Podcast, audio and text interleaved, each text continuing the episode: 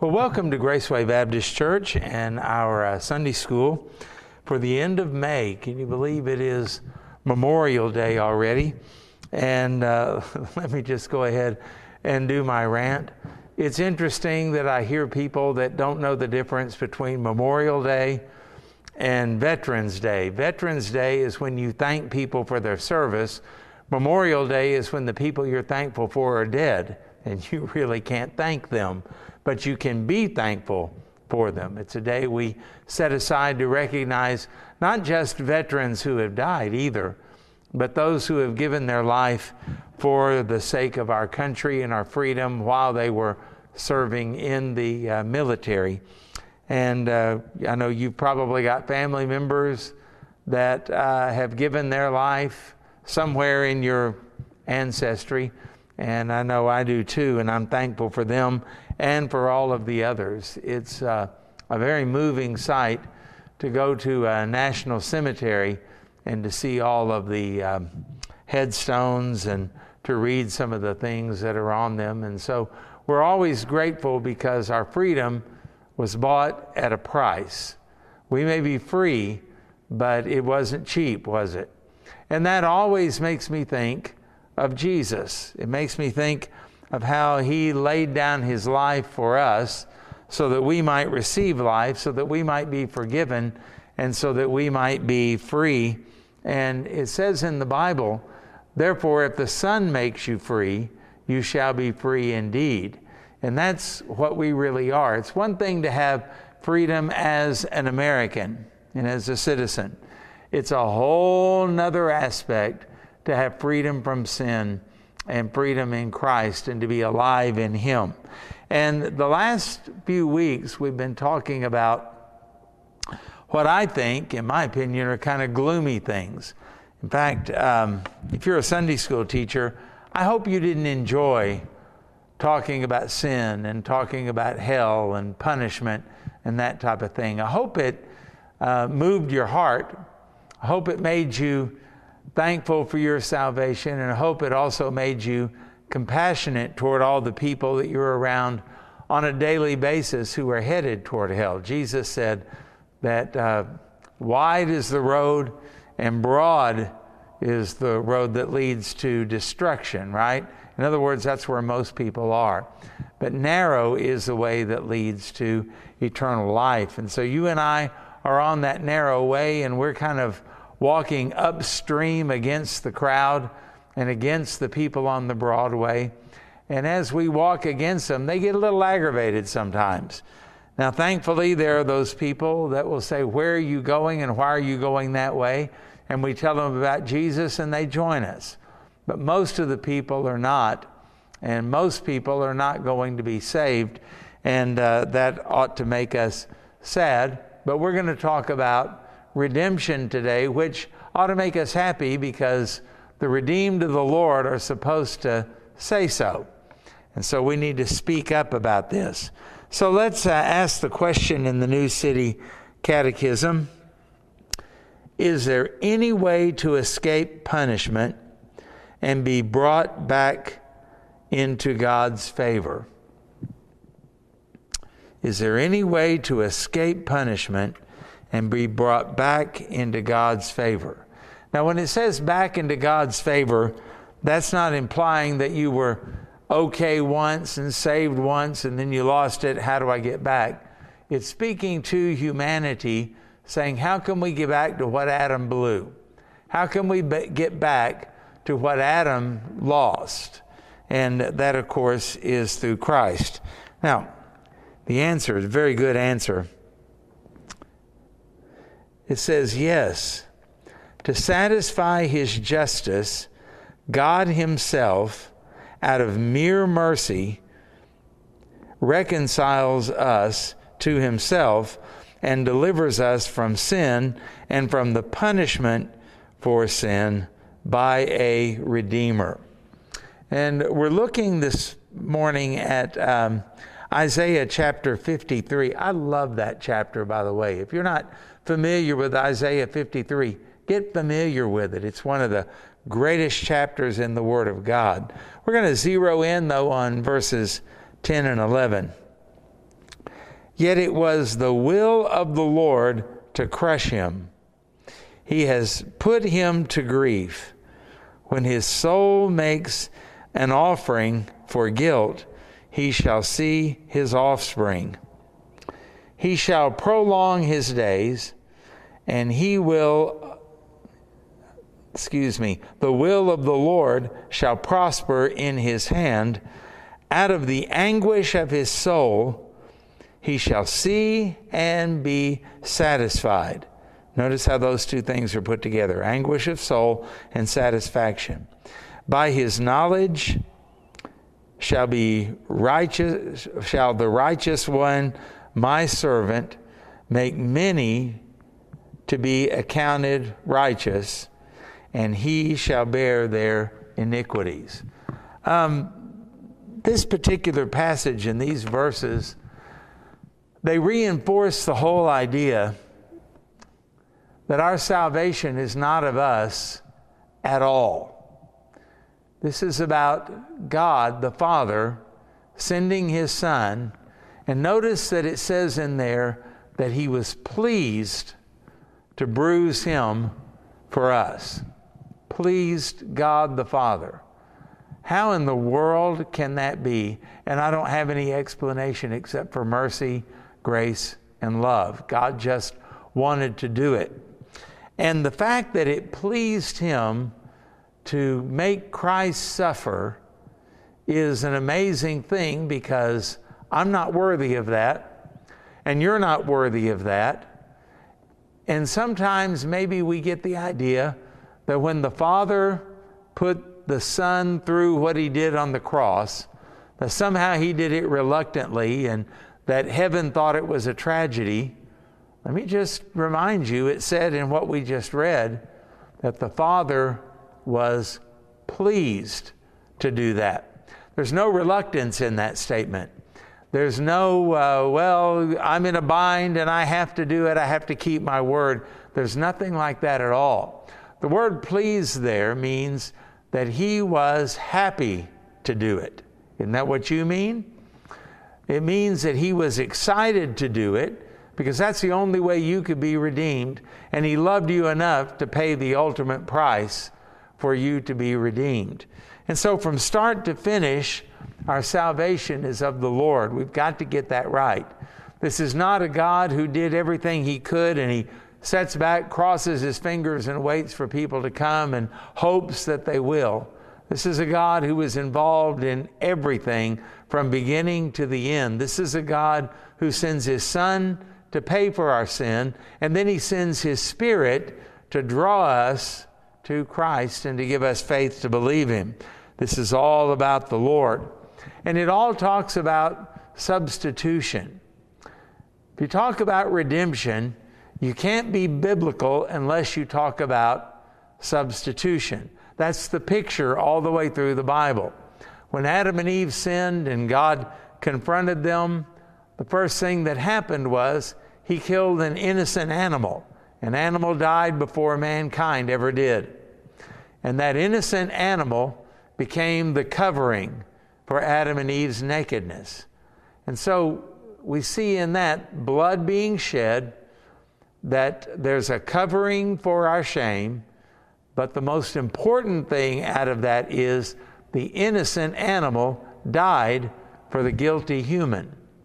That's kind of an astounding thing if you stop and think about it. And that's the way it is whenever sacrifices were offered. At Passover, when they were getting ready to leave Egypt, what had to happen? An innocent lamb had to be killed and his blood put on the doorpost and the lintel uh, in order for the guilty sinners, the humans, the Israelis, the slaves, in order for them to go free. That's the pattern all throughout the scripture, and that's what Jesus did on the cross. He didn't ask you to do anything, He didn't ask you to complete anything, He didn't ask you anything like that at all. He asked you to trust in Him. And when you trust in His death, then just like it says in Isaiah, I like this translation it says, It is accounted to you for righteousness. God's righteousness becomes yours. It's put on your book, on your account, on your record. And so it's wonderful to think about this how free we are in the Lord, knowing that we don't lose our salvation because it was all paid for in Christ. And we also don't earn or work for our salvation because He did everything that was necessary for us to be saved. Now, let's uh, go through this and talk about it. Number one, notice that it was the will of God, yet it was the will of the Lord to crush him. And so Christ was not a victim of circumstances. Christ was not just a figure who lived and tried to do something and then couldn't and ended up being a martyr. It's not the case at all. In fact, when you think about Jesus, you have to remember every part of his life was planned. I know people get sentimental at Christmas with a baby in a manger and in a stable, but let me just say that was the plan. I know people are bothered when they see that um, Jesus was born under the Roman Empire and all of that kind of stuff. The reason they were in Bethlehem is because they had to go register to be taxed. Oh, that's just terrible. No, that, that was the plan. That was the plan. And when we go on to think about in Jesus' adult life, the betrayal of Jesus by Judas for 30 pieces of silver, what a horrible thing that was. Well, it was, but it was the plan all the way through the arrest, all the way through the trial, and all the way through even the gruesome death on the cross. This was all planned by God. And um, we forget that sometimes. It was the will of God. It wasn't the will of the crowd. It wasn't the will of the Romans. It wasn't the will of Pilate. It wasn't the will of the Jews. It was the will of God. Now, did the devil and his crew work in that? Well, of course they did. Anything God does, they try to take it over, they try to manipulate it, they try to be sovereign over it, they try to short circuit it to stop it. And uh, whenever we think about all of this, some people say, well, the devil took him to the cross and God in heaven wept and the angels wept. And uh, I don't know anything about that. They may have. But I also know, too, that they weren't in despair because this was the plan. And when I think about the devil's involvement in all of this, he knew that as soon as the Messiah came, that was prophesied back in Genesis chapter 3, verse 16, he knew he was doomed. And so you find during the life of Jesus rather than the devil pushing Christ to the cross, seems to me like he was actually trying to kill Jesus before he ever got there. It seemed like the assignment from Lucifer himself to his demons was keep him from getting to the cross. Kill him in Bethlehem by Herod's sword, stone him, you know, any of those kind of things that might come up. But when it finally happened, can you imagine, as the devil says, all hands on deck, do whatever you can now? And so, when Jesus died, was the enemy present? I'm sure he was. Was he controlling the wickedness of uh, the ones who crucified him? I'm sure he was. When the Pharisees gathered around and they were wagging their heads and saying he saved others, let him save himself, come down from the cross. When the thief said basically the same thing, was the devil involved? And I'm sure they were. The Holy Spirit wouldn't author that. But isn't it interesting that when Jesus is hanging on the cross in shame, in agony, and great pain, the first thing he thinks of is his Father. And the second thing he thinks of is us. Father, forgive them they know not what they do. What a Savior we have. What a Savior. When you look and you see Jesus on the cross, you can hear him as he cries out to his Father. And then the very next thing he does is he cries out My God, my God, why have you forsaken me? I think that's the point where he who knew no sin became sin for us. And then we know that everything was okay because the next word he says, he calls him Father again. They had been reconciled, the price had been paid, and the relationship between Jesus and his Father is perfectly fine. He had done what the Father told him to do. There's a sense to where we understand that Christ died for us, He's our substitute. But there's an even greater sense where we could say Christ died for His Father. This is what the Father needed. This is what the Father demanded in order for sinners like us to be redeemed. Our sin had to be paid for, and praise the Lord, it was paid for by the Lord Jesus Christ. In John chapter 1, verse 12 and 13, it says, But to all who did receive him, who believed in his name, he gave the right to become children of God, who were born, now listen, not of blood, nor of the will of the flesh, nor of the will of man, but of God. So, what are we saying there? This is God's doing and God's business from start to finish.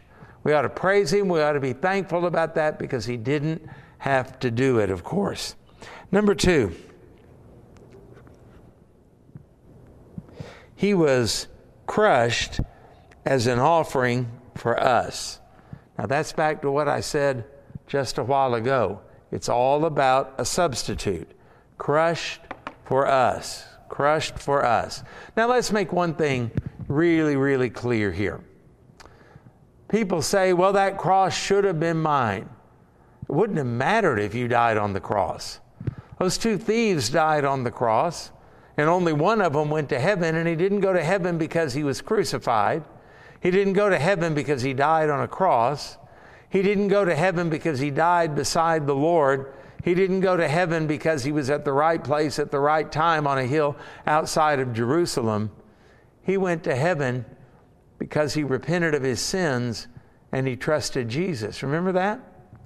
While both of them were blaspheming Christ at first, one thief came to his senses by the grace of God, and he says to him, you know, you and I are getting what we deserve. This man has done nothing. And then he says, Remember me when you come into your kingdom. And Jesus says those words, it must have been so wonderful. This day you'll be with me in paradise. So the thief is saved. He's saved before he can be baptism, baptized. So don't tie baptism to this. He's saved before he can ever attend church, before he can ever tithe. He's saved before he can ever give someone a cup of cold water he's uh, told this before he could ever feed the hungry or any of those other things. I mean, this is it. He's got but a short time to live, and yet the Son of God has said, You'll be with me this day in paradise. That's a, that's a wonderful and amazing thing. But why was he going to heaven, the thief? Because he had a substitute, happened to be right next to him but his substitute, Jesus, the Son of God, the innocent one, was dying for the guilty one. And so this is something that uh, I think a lot of people miss because um, I've done a lot of funerals over the course of my ministry now since 1980. And it's amazing how many people, even those who go to church, they'll pick out a song or a poem, or they'll say something that is just so unbiblical and works based. Well, if anybody ought to go to heaven, it's Mama. She was such a saint. See?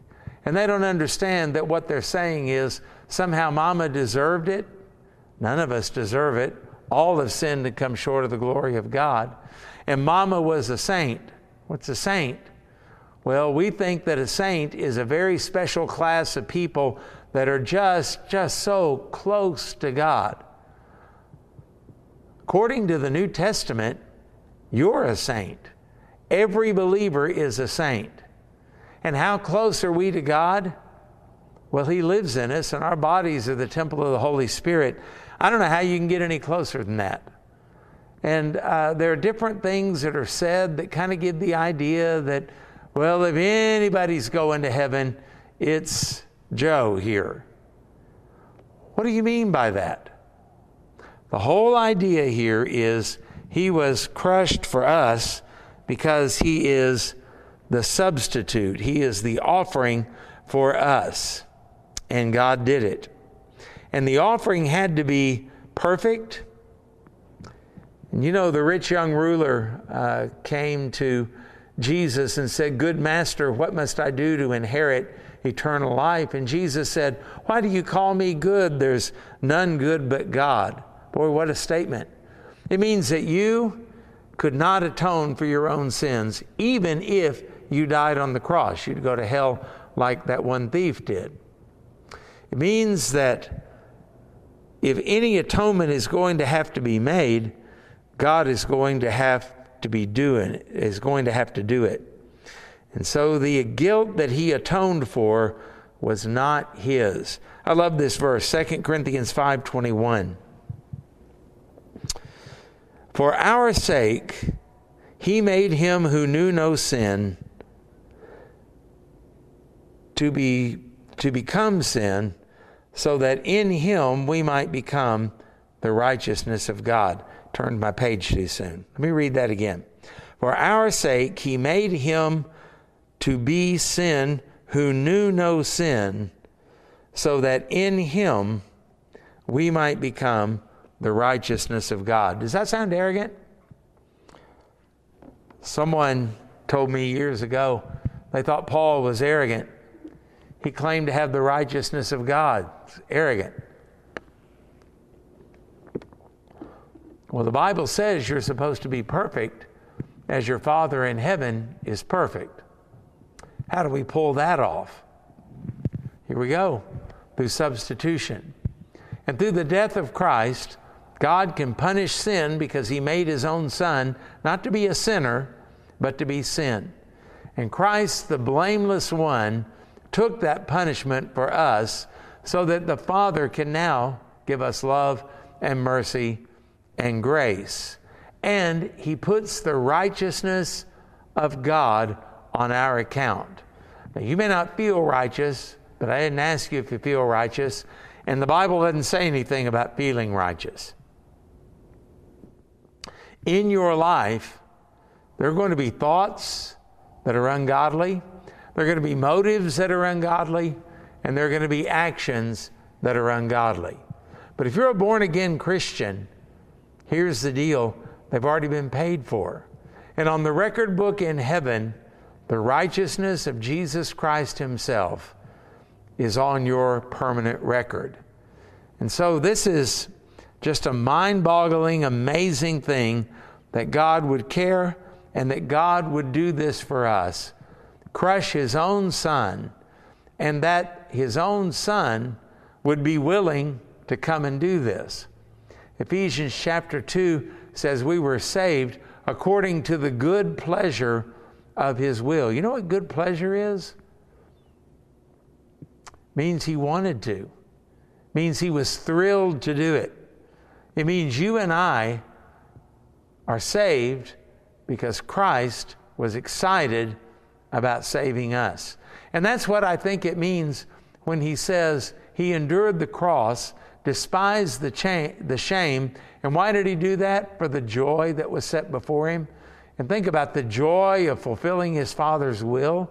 Think about the joy of ascending back into heaven and being seated at the right hand of God the Father. Think about the joy he has every time he is able to welcome a believer like you or like me into his presence. Think of the joy there. And so when I think about Christ and I think about him, he did what he did, not out of reluctance, but out of joy, great joy. And number three, he alone could satisfy justice. Out of the anguish of his soul, he shall see and be satisfied. The justice of God is satisfied through the death of Jesus Christ. So, through this and through Christ, sin can both be punished and forgiven. Those two things don't usually go together, do they? God found a way, and it was a way humans wouldn't think of. On the cross, justice and grace met and kissed. And so when Jesus died and said, Into your hands I commit my spirit, the Father was fully, fully satisfied. And even that thief who was going to die just a short time later, even that thief was welcomed into heaven like Jesus was. Ephesians chapter 2 verse 14 says, "For he himself is our peace, who has made us both one and has broken down in his flesh the dividing wall of hostility. You know, that is something that we have when we have the peace with God that every believer receives at salvation.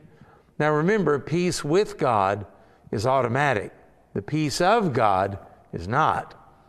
And uh, your peace with God, hostilities ended, the war is over. That ought to extend in our life toward everyone else. That's why the Bible always ties together love God with all your heart, but also love your neighbor. The two things go together. That's why the Bible says if you say you love God and you hate your brother, you're a liar and the truth is not in you. The two things go together. And Paul writes here saying that because we have peace with God and the wall dividing us from God is no more, the veil in the temple has been ripped what is he saying? We have peace with God, a right relationship with Him, and that ought to bleed over into a right relationship with other people. That's why that is so important to God. And number four,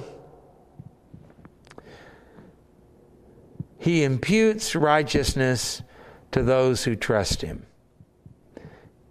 He's going to make many, not everyone, but many, to be accounted righteous. It's imputed, it's an accounting term. Your uh, old stuff, everything you've done is going to be expunged, and the righteousness of God is going to be put into your account. So, righteousness cannot be achieved, it's got to be given. Why? Because you're already a sinner. You've already messed up. You're already stained. You're already tainted. You need somebody else's righteousness. We've seen yours, and God has seen yours, and it's no good. It's like filthy rags, the Bible says. So God had a way of giving you brand new righteousness through Him. And understand that um, it must be given, and it must be God's righteousness, because if there's none good but God, that means the only righteous being in the universe, inherently righteous in and of himself, is God. You're not going to get righteousness from yourself. You're not going to get it from your mama or daddy. You're not going to get it from whoever sits in the White House. You're not going to get it any any way because there's none righteous, no, not one. The Bible says, right? And so the righteousness comes from the only righteous one who found out a way that he could make us righteous. Philippians chapter 3, verse 9. And be found in him, here's the key, not having a righteousness of my own that comes from the law, but that which comes through faith in Christ, the righteousness from God that depends on faith. So Paul said, I know that I don't have a native righteousness. I don't have an organic righteousness. I don't have a righteousness that I can produce. All I produce is sin. All I produce is failure. All I produce is falling short of the glory of God. But through faith in Christ, the one who did please the Father, I can have a righteousness that is not my own. It's an alien righteousness. It comes from someone else. And God gives it freely to those who trust Christ. And He gives it completely to those who trust Christ. Jesus paid it A L L, all. All to him I owe. Sin had left a crimson stain, but he washed it white as snow. Hallelujah. What a Savior, right? So, as you Sunday school teachers who are listening to the audio of this teach this, get a zeal and a gladness and a joy in your heart as you talk about Jesus and redemption. And for those of you who might have missed Sunday school and you're watching this to make up for it, if you've never been saved, I invite you to trust Jesus and confess Him as Lord and repent of your sin today. And if you have trusted Him, let the joy bells ring in your heart because He loves you. He died for you. He's made you righteous. He's invested in you, an unworthy sinner, for the glory of His name. God bless you and thank you for taking the time to listen to or to watch this message.